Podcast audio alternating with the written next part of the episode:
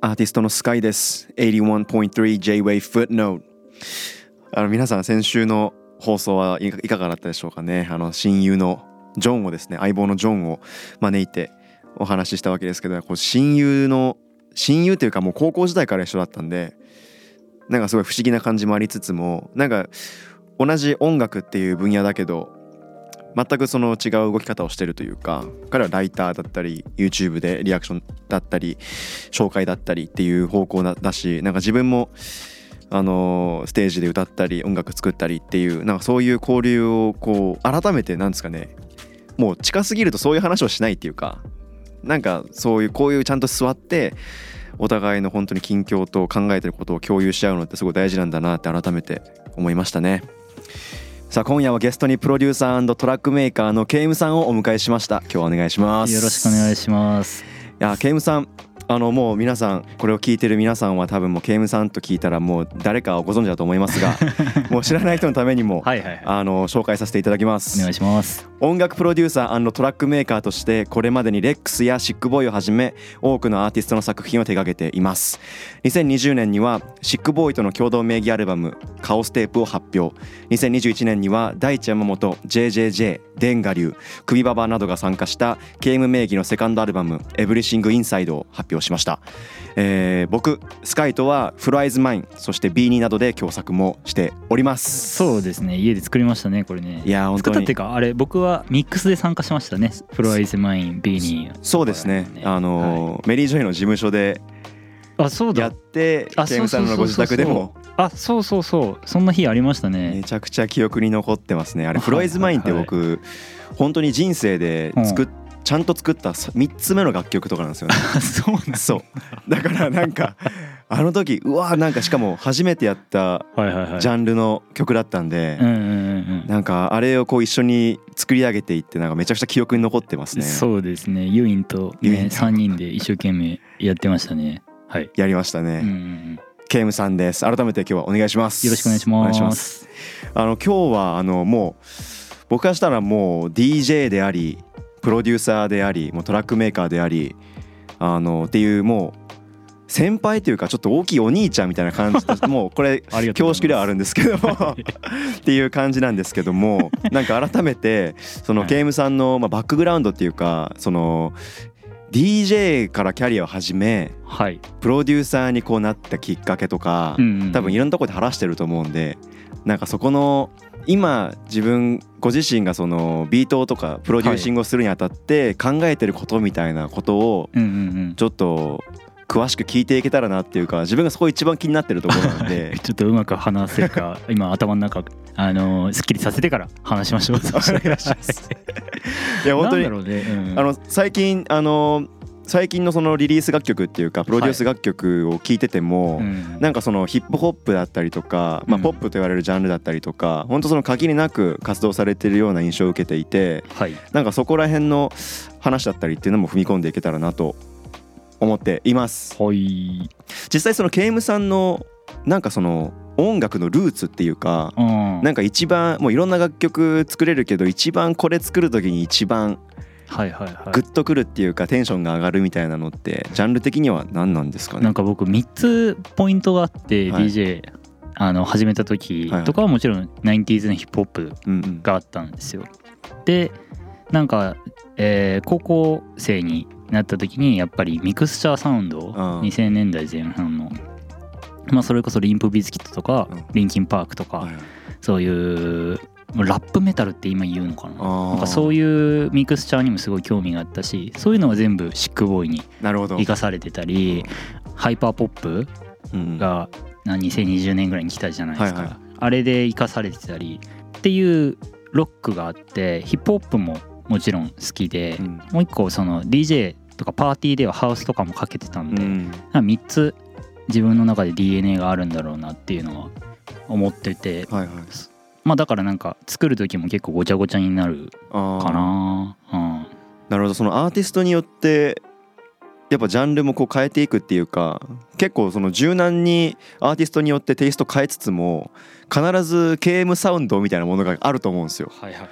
やっぱ聞いててこれ絶対 KM さんだろうって思ったら KM さんだったみたいな体験が多くいやて。嬉しいですね。なんかそれって実際どういったところにあるって思ってますか？自分的には。なんかでもマネージャー曰くひごさんはい。はい曰くあれミックスなんじゃないかってすごい言われるっすね。なんかうん。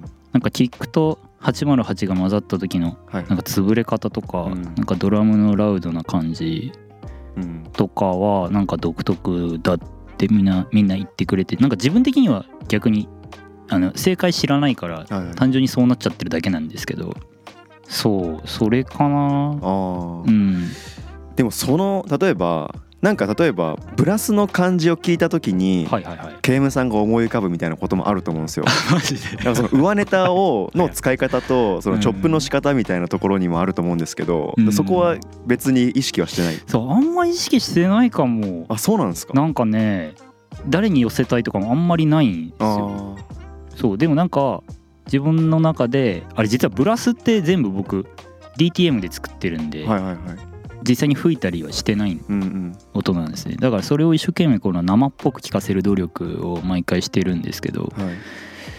それでなんか試行錯誤を重ねてるからまあ自分でもあれ実は全然自信なくてうんえそうなんですか？そうです全然自信なくて でこれ大丈夫かなって思いながらリリースしちゃってる えそうそうなんですね。そうなんですよあれえ結構結構じゃあそのボーカリストっていうか歌う人とのそのうん。絡みっていうかはいはいはい、レスリングを通してうん、いいものを作り上げていくっていう感じなんですね。の。そうですね、うん。毎回なんか家で、うん朝までうなりながら どうしようどうしよう締め切り直前までやってるんですよ。だから。なるほど。い全然自信ない。やいやいやもう自信のある 声が欲しいな。いやあのケイムさんのご自宅に伺った時にはいはいはいあの例えばもういわゆるプロデューサーのスタジオみたいなものってうん。例えば鍵盤がいっぱいあったりとか、なんかスピーカーがなんかいくつかあったりとか、うん、あの楽器がいっぱいあったりするじゃないですか。しますします。でもケイムさんはねお家なんですよね。そうそうそうそうなんですよ。何にも持ってないです。いやそう本当にそのノートパソコンっていうかはい。一つでやってる印象があるんですけどそうですね。あのスタイルはもう初期から変わらずっていう。あのそう。単純にあれもどこかでなんなんていうの買ってみようとか試してみようって思ってたんだけど、はい、なんかねタイミングを逃してっていうのがなんかうまい具合にポイポイ仕事があ来てたりして、うん。パソコンのねアップデートとかもあの途中でできないじゃん制作途中で、はいはい。だからなんかすごい古いバージョン使ってたりーうんあよくないんですけど。ねあよくないんですよ。よくないと思う。だからなんか全然世間とずれたタイミングで俺ロジックとかアップデートする。あそうなんつうの世間とこう合ってないからー。その2年前その周りのプロデューサーが今回のアップデートやべえって騒いでるのをについてきゃいいのにうん2年後に遅れてやってるから一人でこう感動してなんか誰ともその思いを共有できてなかったりも最近してて そうなんですか。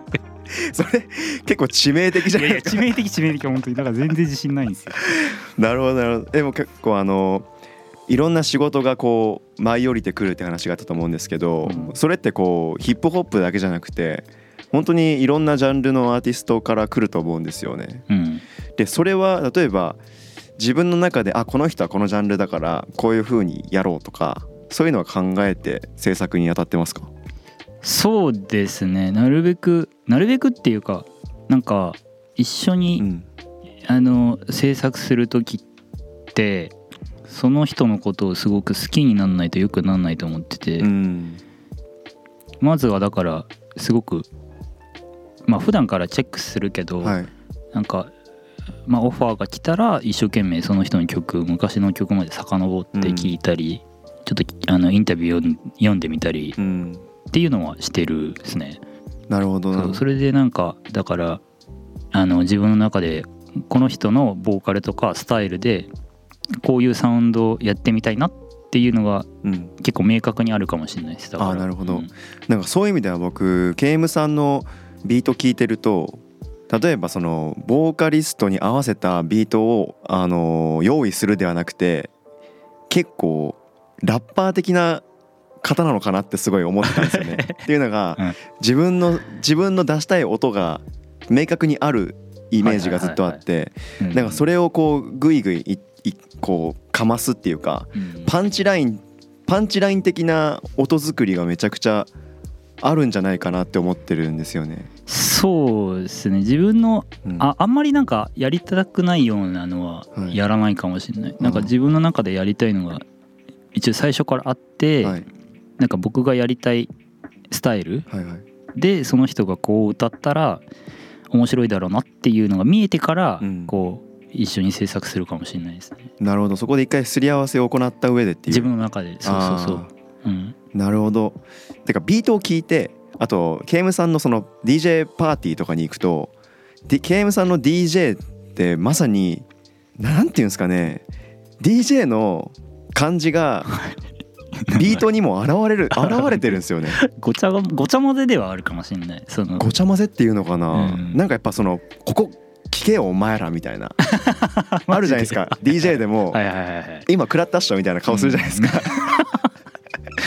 酔っ払ってるからな。だからそれがもうビートには現れてて、はいはいはい。あこの人やっぱラッパーなんじゃないかなって思ったんですよね。あーでもなんかそうん。あのあれかもそのえっ、と結構前に出るタイプかもしれないです、そうのん、ヒップホップの最近のトラップビートとかって別に、まあ、こう言っちゃうとなんですけどフォーマットがあるじゃん、うん。なんかこういう系こういう系みはいはいたいなのが、うんただなんかそうすると別に誰が作ってもよくなっちゃうし日本でそれ作っても、はいはい。えじゃあ海外から買うよタイプビートみうたいなん。状況になっちゃうんですよ。うん。だからその、まあ、今って今のプロデューサーってあのー自分のスタイル持ってないと別に世界中にあのもっと、まあ、変な話予算も低めではい。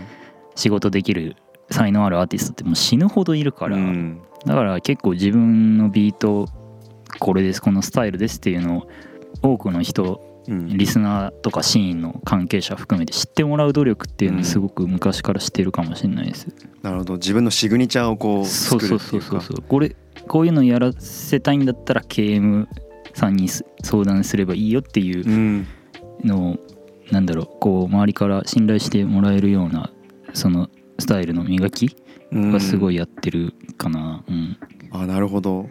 なんか自分も同じようなことを考えているというか自分よりうまいライムをかける人っていうか、単純にうまいラップができる人ってなんか世の中にいっぱいいるから、うん。なんかその自分だけのシグリンチャーとなるスタイルってなんだろうなとか考えるっていうかやっぱど自分をどう売り込むかっていうか。そうですね。今は特に、うんまあ、それこそラップスターとかでもさ、あの人と目立っ人と違う何かで目立たないといけないじゃん。うん。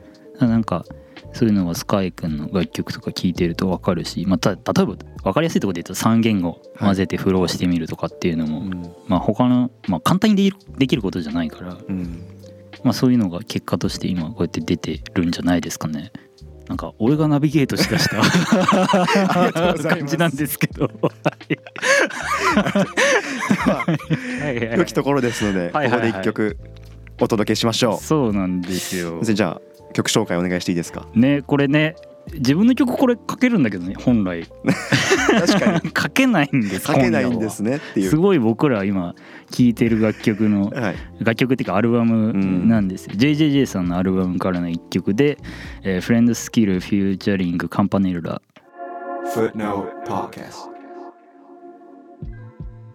あのーかっこいいですね。」かっこいいこの曲やばいいやーなもうこの曲もそうですけど、やっぱアルバムを通してそうですね。なんか全体的に一回こう一通り聞いただけで名盤ってわかるものってなかなかそうですね。なんか JJJ 君特集みたいにうん。なっちゃうんだけど ほっとくと。でもこれは本当にすごい今みんな聴いてますねこのアルバムね、そうですね。みんなもう噂にもしてるし。うん。でもケイムさんもこのアルバムには2曲。そうなんです。実はうん。忘れてた、そう六2曲曲入ってます。6曲目と9曲目でしたっけ？はいはいはい。そうですそうです。でいや特にストランドうん。に関してはやっぱりライブとかでイントロが流れるだけでやっぱ上がるって印象があると思うんですけど。そうなんですよ。そして何を隠そう？あのストランドから僕のビートタグできてますからあそうなんですよ。You He Big Beats K2 Dime って僕がプロデュースする曲に入れるプロデューサータグって文化があのヒップホップにあるんですけどてかまあ元はトラップかあれ、うん。あのそうだ。絶対そうそうだ。ストランドのそうだそうだ。J 君のバースからあれ取ってつ使っていいですかってちゃんと許可を取って入れてるんです僕プロデュース曲にじゃあもうこれがもうこの曲がなかったら今のケイムさんはいないとい う。そうかもしれない。いう話ですよね。えちなみにあの「I told you he big beats K to the M うん。Right」は誰が言ってるんですか？ライは僕です。ですよね。い。やいや。あのうん。やっぱり最初僕がケイムさんを知ったのが本当ストランドだったりとか本当僕日本語ラップを聴き始めたのがはいはいはい。本当ここ数年の話っていうか2年23年の話で、でストラなんかストランドとかで知ってでヒップホップのプロデューサーだと思ってたんですけどうん。なんかよくこういっぱい聞いてみるとはい。それに限ってないなっていうのが分かって。いつの間にか広がっちゃったんですよ。うん。なんかその日本のペポップジャンルにも結構貢献されてるなっていうのがありがとうございあるますと思うんですけどここ僕気になってたのがそのヒップそのいろんなジャンルやられるっていううん。のを見る中でケイムさんの中ではそのヒップホップっていうジャンルと j p o p っていうジャンルを明確に区別しているのかで意識的に区別しているのかそもそもジャンルなんて特にないみたいななんかそういう意識なのかっていうのをちょっと聞いてみたかったんですよね。えっと自分的にははい、本当は分けてないです。うん。うん、僕が作った曲は全部自信持って出せるはいはいんですけど、あのねこうジャンル分けしてうん。こうラベルを貼ってあげてこうその人のファンはい。に届けてあげた方が、うん。その安心して聴けうんるっていうのはちょっとあると思うんですね。これ裏話中の裏話だと思うんですけども、そうそうそう。そういうのがあって一応そのこのトラックはヒップホップだってフレックスする時もあるし、SNS で、うんこの曲は j p o p でガンガンやっていける曲だってフレックスする時もあるかな、でも自分的にはだから全然ヒップホップもトラップもうん。EDM も全部好きで聴いてるし気分で好きで作ってるうん。ところもあるんであんまりうんないかな。なその自分的にはね。なるほど。なんかじゃあ結構ジャンルレスに考えてるというか例えば、うん。別のジャンルに手を出そうというか、例えばクラシックをしようと思っても全然今のマインドセットでできるっていううんうんうん。ことですかね。そうですね。クラシックってえあ例えばえっとそのベートーベンとかそういうこと？そうあオーケストラのスコアを書きましょうみたいなあオーケストラのスコアはちょっと今うん？わかんない。えでもでもやっぱりヒップホップってやっぱ唯一ん。いろんなジャンルの曲をこうミックスできるジジャンルじゃないですか。うん。だからそういうのを一番純粋に体現されてるのかなっていう気もするしそういう今の考えを聞いてると。そうですね。うん。あとねなんかヒップホップだけやってようと思ったらできたんですよ。うーん。なんですけどなんかそのなんだろう。こうポッて注目していただいた時期に、はい。まあなんかすじゃあそこの何ヒップホップの KM っていう椅うん。子をずっと守り続けるとちょっと精神衛生上良くないと特に僕の場合はなんか良くないなっていうのがあってまあなんか自分からこう意図的に出ていったっていうか j p o p やりたいってこう SNS で言ってみたり。なんかこう広げていかないとはい。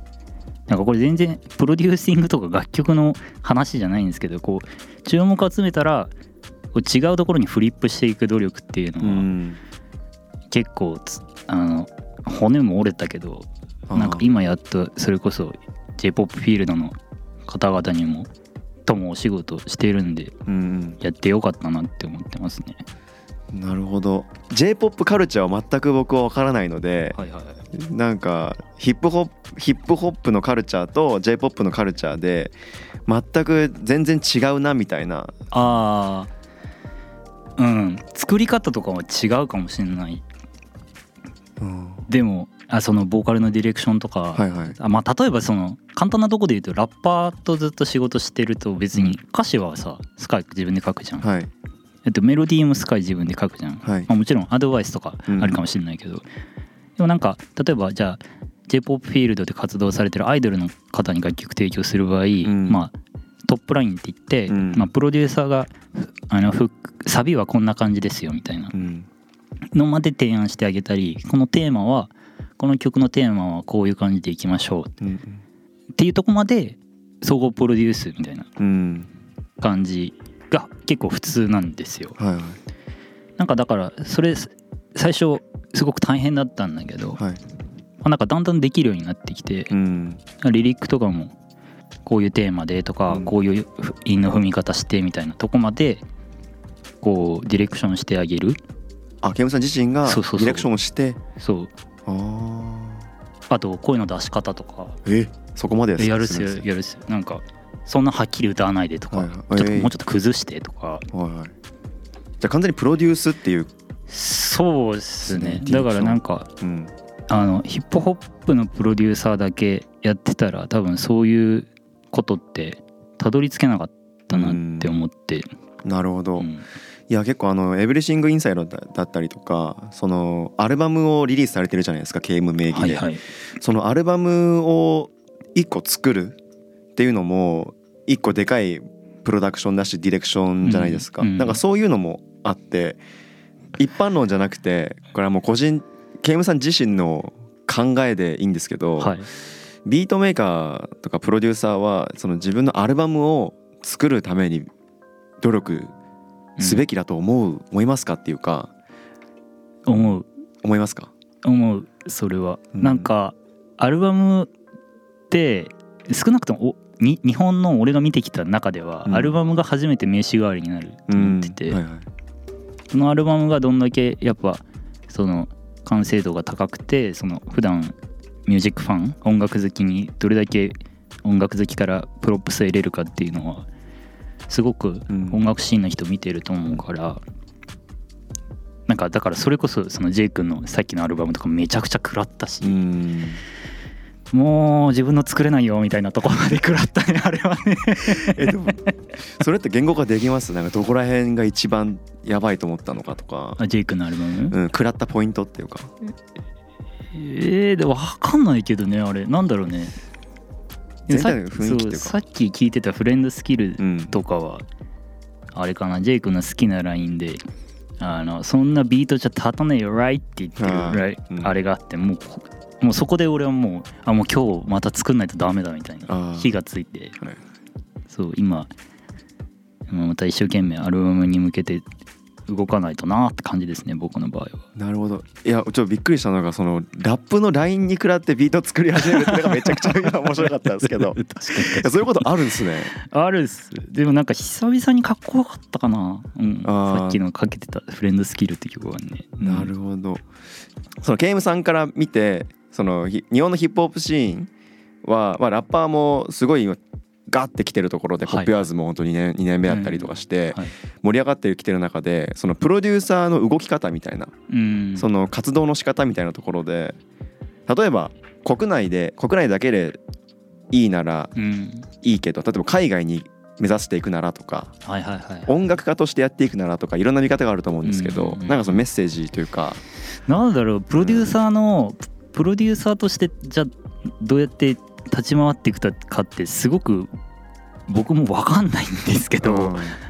やっぱりなんだろうさっきも言った通りアルバム？はい。自分の名義のアルバム自分がリーダーリーダーの作品をうん。あのこうリリースするっていうのはとっても大事だと思ってて、うん。まあなんかそれは自分のやりたいことで他ほ何？外のうん。外仕事？そういうプロデュースワークで、だから。そういうのはなんかそのアーティストにの意向もうん組んであげて相手の期待を超えるビートをこう提案し続けるっていうのは、まあこれ言葉で言うと簡単っていうか単純なんだけど、うん。すごい難しくて実ははい。そういうのって、まあトレンドも知らないといけないし、でもなんかそうやってってみんな切磋琢磨してると思うからもう頑張るしかないっすよね。よく DM とかでも聞かれるんですけどどうすればいいですかって。あまあでもちょっとこれ頑張る頑張れって言うしかないよな みたういな。感ん。じですねいや俺俺ももうね実は超大丈夫かな大丈夫かなって結構なりがちなんですよ、うん。いやなんか僕も本当に相棒として一緒にやってるユインがやっぱりいるじゃないですか。うんで僕のスカイ名義で出す曲だとしても、うん。ユインがいなかったらできなかった曲ってもうたくさんあって、もうほぼ全てそうなんですけど、うんやっぱどうしてもやっぱラッパーの方が目立っちゃうっていうのがあって、うんでもこの一曲に対する貢献度って半々だと思うんですよね。あだけどだからそこのスポラスポスポットライトの当たり方の違いってめっちゃ不平等だなって思うところがあってこれはどうした方がいいのかなってめっちゃ考えててで僕はあのケイムさんの、ーはいはいはいえー、とビートサイファーはいはいみたいなすごい盛り上がってほしいなってめっちゃ思ってたんですよね。うんうんうんなんかそういうのもあったりしやてそう。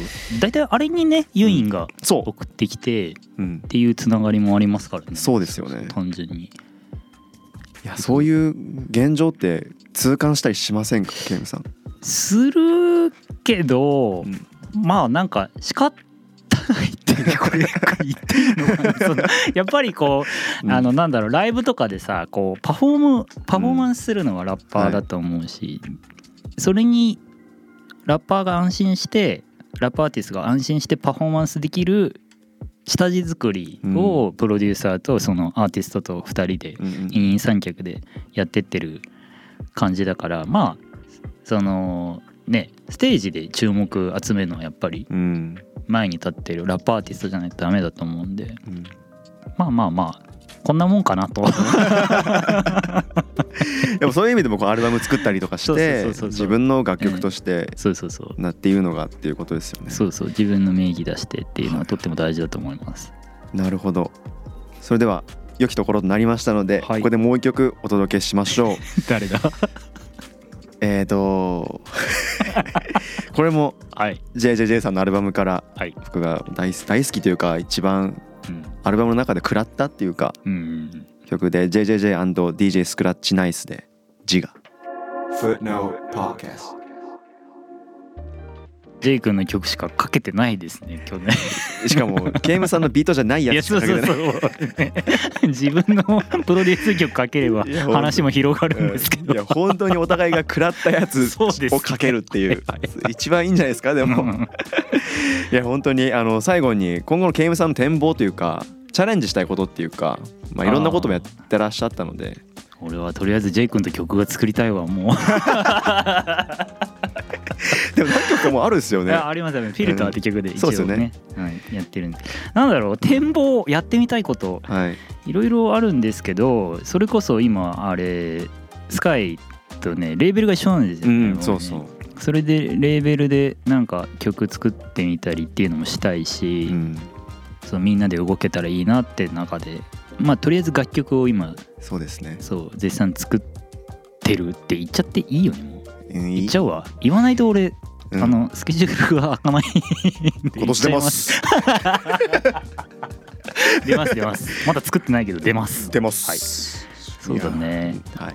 忙しくやっていきましょうって感じですね。そうですね。うん。あとアルバム出したいな。いや本当そうですよね。うん。いや僕ケイムさんのアルバム超楽しみですよ。参加してくださいじゃあ。あもちろん。あのいつでも連絡してくれたら そんな感じかな。はい。はい、わかりました。うん、なんかあんまでっかいこと言っても、そうそうそう。でかいこと言うなら何がありますか？じゃあ。でっかいこと言うじゃあ5年後。5年後？5年後？うん。5年後は俺フェラーリ欲しいな。あざっす。いや本当にあのうちのレーベルの社用車にプレゼントしてくださいわかりました。ああの準備しておきます。5年後。はい。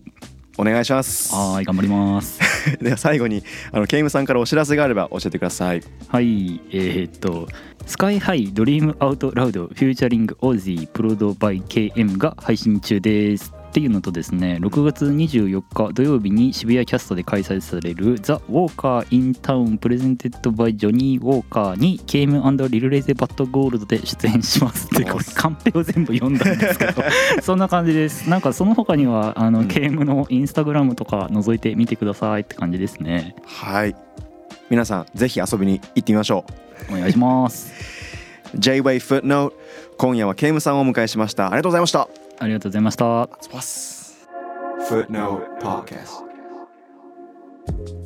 Skaai のナビゲートで1時間お送りしてきました。81.3 J-Way Footnote エンディングの時間となりました。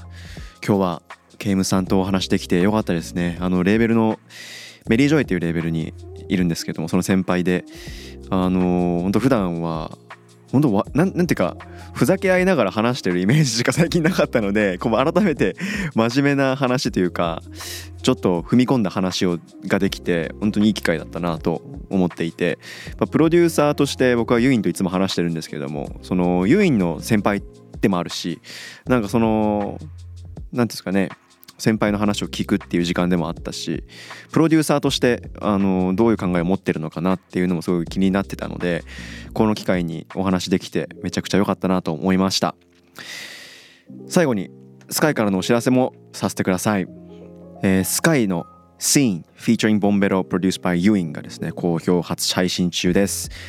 えーライブ情報としては6月17日土曜日名古屋の若宮大通公園時計台前広場で開催されるクロスカルチャーに出演します。そして、えー、と6月22日木曜日に渋谷キャストで開催される The Walkers in Town presented by Johnnie Walker に出演します、えーこれねあの22日木曜日が自分で24日土曜日にはケイムさんと Lil' Leise But Gold さんがですね出演するので皆さんぜひこのイベント足を運びに来てください、えー来週の Footnote ですねゲストに yonawo の荒谷翔大さんそして chelmico の鈴木真海子さんがスタジオに遊びに来てくれます。それでは来週もこの時間にお会いしましょう。スカイでした。ありがとう。